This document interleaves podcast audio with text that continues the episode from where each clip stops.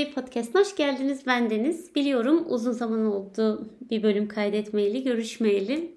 Aylar oldu. Herhalde en son Nisan ya da Mayıs aylarında kaydetmiş olmam gerekiyor. Ama kendimi bir türlü hazır hissedemedim. Daha doğrusu hafif hissedemedim. Yani insanın bir eylem yaparken kendini hafif hissetmesi gerektiğini düşünüyorum. Şimdi ise mumumu yaktım, tütsümü yaktım.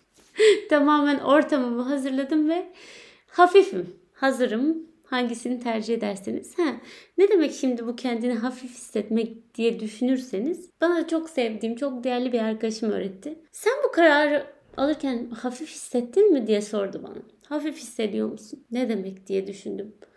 Anlamlandıramadım, yaşamımı adapte edemedim. Yani bir karar alırken hafif hisset diyordu bana sürekli ama ben sanki başka bir dilden bir kelimeyi zorla kendi dilime entegre etmeye çalışıyor gibiydim. Anlayamıyordum ama neyse ki artık kavradım. Size de öğretmek isterim. Bir şeyin hafif gelmesi, bir kararın, bir eylemin, bir sözün, bir insanın, bir şehrin, bir mesleğin, bir aşkın herhangi birinin hafif gelmesi. Aldığınız o kararın ya da o düşündüğünüz o aşkın, o şehrin yüreğinize taş gibi oturuyor mu yoksa tüy gibi hafif mi hissediyorsunuz? Bu. Mesele tamamen bu. Ha, yüreğinize taş mı oturuyor? Almayın o kararı. Vazgeçin o yoldan.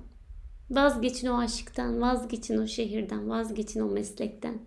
Mesela diyelim ki bir davete çağrıldınız. Gitmeyi yani gitmeyi istiyorsunuz ama evde kalmak cazip geliyor. Ya gitmeseniz de bu sefer bir şeyler kaçırıyor gibisiniz. Asosyal bir birey mi oluyorum diye düşünüyorsunuz. Kendinizi zorlamanız lazım. Bir yerde konfor alanı diye bir söz dolanıp durur her yerde.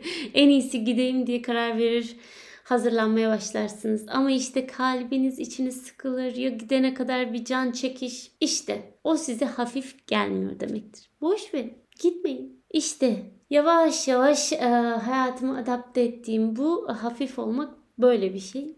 Eğer bir düşünce, bir karar bana ağır geliyorsa, canımı sıkıyorsa, ruhumu daraltıyorsa vazgeçiyorum. Aslında burada şunu düşünüyorum. Benim ruhum bu kararı beynimle almadan önce bu kararın bana uygun olup olmadığını, canımın isteyip istemediğini zaten önceden biliyor gerçeği. Ama gel gelelim ki ben e, bir türlü aklımı ve mantıklı kararlarımı susturamadığım için aklımın söylediğini yapmaktaydım. Hala da bazen yapıyorum ama bazı yerlerde yavaş yavaş aslında ruhumu doyurmaya e, başladım diyebilirim. Bugün e, nelerden bahsedeceğiz ona gelelim. Az buçuk aslında belli ettim nelerden bahsedeceğimi. Bugün özgür, özgürleşmekten bahsedeceğim. Kuş gibi uçmaktan. Şimdi bir hayal edin. Size bu özgürlüğü, özgürleşmeyi kendi gözümden göstermeyi istiyorum. Bir hayal kurmanızı istiyorum.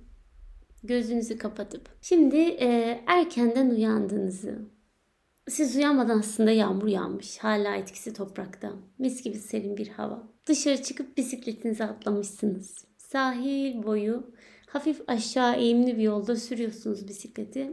Hem de denize baka baka. Bir anda rüzgar hissediyorsunuz yüzünüzde, saçlarınızda. Gözünüzde ise dünyanın en güzel manzarası masmavi deniz. İşte özgürlük bu benim için.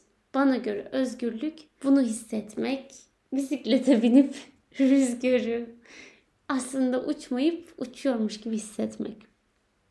Hafif olmak, hafif gelen kararı almak da bana göre büyük bir özgürlük. Büyük bir ruhumu e, serbest bırakmak diyebilirim. Zorlamamak daha fazla. O yüzden ki özgürlüğün tanımını yapmak istedim önce. Ya tabii ki benim gözümden. Uzun süredir e, içimi sıkan, bana hafif gelmeyen bir şey vardı. Size bu kadar anlatıyorum ama tabii ki öncelikle kendim deneyimleyip sonucunu yaşayıp ona göre anlatıyorum.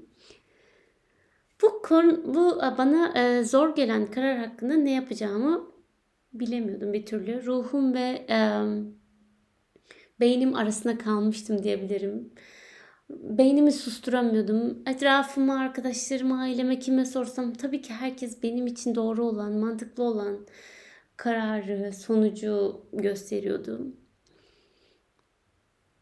Mantıklı olan, güvenli olanı bir türlü e, bırakamadım. Nedir bu derseniz tabii ki mesleğim. Benim gibi bir oğlak burcundan, kariyerden başka ne duyabilirsiniz? Neyse biliyorsunuz ki öğretmenlik mesleğini yapıyordum. Öğretmenlik güzel bir meslek. Çok mutluyum ki e, deneyimleme şansı bulabildim. Çocuklarla, öğrencilerle çok güzel vakitler geçirdim. Tabii ki öğretmen arkadaşlarımla da. Ama bana yetmedi.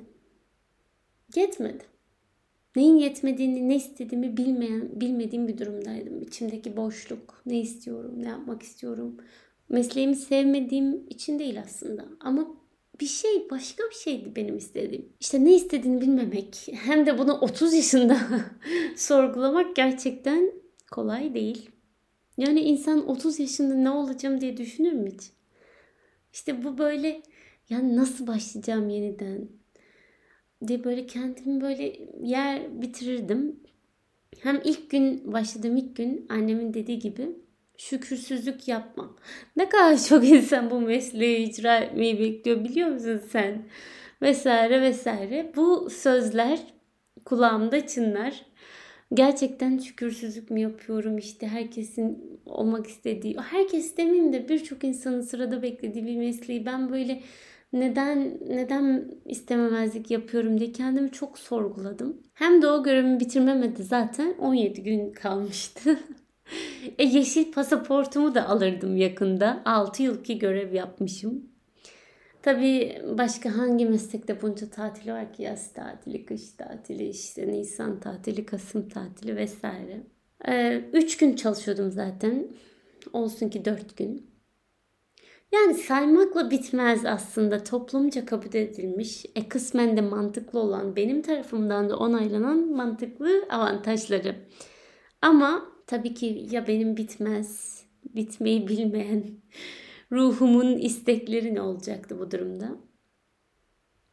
Ben e, benim ne istediğimi sorarsanız ben beni istiyordum aslında. Ruhumu beslemek. Yani aç olduğunu o kadar emindim ki beslemek. Yeniliğe aç. E, nasıl anlatsam. Ne istediğini bilmeyen kararsız bir ruh. Ama bir şey yapmak zorundaydım ben. İlk başladığım günü hatırlıyorum hep ağlayarak verdiğim başlatma yazısını. Hiç susmadı gözyaşlarım gün boyu. 7 yıl sonra döndüm dolaştım aynı kapıya geldim. İlk başladığım aldığımdaki ağır bir karar 7 yıl sonra döndü dolaştı. Ha, şimdi tekrar gel o kapıdan gir dedi bana. Yeniden arkama baka baka isteme isteme girecek miydim o kapıdan? Yoksa vaz mı geçecektim? Sanki biri kolumdan yani biri bir kolumdan, biri bir kolumdan çekiştirmeye başladı. O eşikteyim, kapının eşiğindeyim. Adım atacak mıyım yoksa ne yapacağım? Öyle zordu ki o yani o karar. İşte ruhuma dar geldi, hafif gelmedi diyebilirim. Tekrardan o kapıdan girmek, işte tekrardan e, aynı sonuçlara katlanmak. Yani böyle artık o karar alamamak kapının eşiği bir fiziksel acıya dönüştü diyebilirim. Öfkeye dönüştü. Artık öfkelenmeye başladım. Kendim o bir şu geçen bir yılki huzurumu kaybettim. Öfkelenen, stresli bir insana dönüştüm o karar alma aşamasında. Sonra döndüm durdum kendime dedim ki bu öfke niye? Bu öfke kime? Birine sinirleniyorum ama belki de hak etmiyor. Bu öfke acaba kendime mi diye çok sordum. Aslında bu öfke kendimeydi. Alamadığım karara, cesaretsizliğime, katlanamayacağım sonuçlara, ruhumu dinlememeye, sürekli toplumun istediklerini yapmaya yönelmeye çalışmaya, konforlu alanından çıkmayan o beynime vesaire vesaire. Sonra eh, tabii en sonunda anladım ki öfkemin sebebi ve dedim ki yürü be kızım yürekli ol bu kez dedim ve istifamı ettim. Ya ne dallandırdın budaklandır dersiniz. İşte bu da benim alt üstü bir istifa um, diye düşünebilirsiniz. Ama benim neslimdeki insanlar anlar bu garanti meslek hayranlığıyla büyütülmüş, ayağına prangalar vurulmuş e, nesil desem yeridir. Ha bu arada şöyle de anlaşılsın istemem. Hayat bizim hayatımız. Hani böyle büyütülmüş nesil derken kimse de aramam ben bahaneyi. Bunu söyledim ama Seçimler ve sonuçlar bize aittir. Bunu çok iyi bilirim ve ben aldığım kararın sonucuna 7 yıl katlandım. Daha doğrusu 6 yıl katlandım.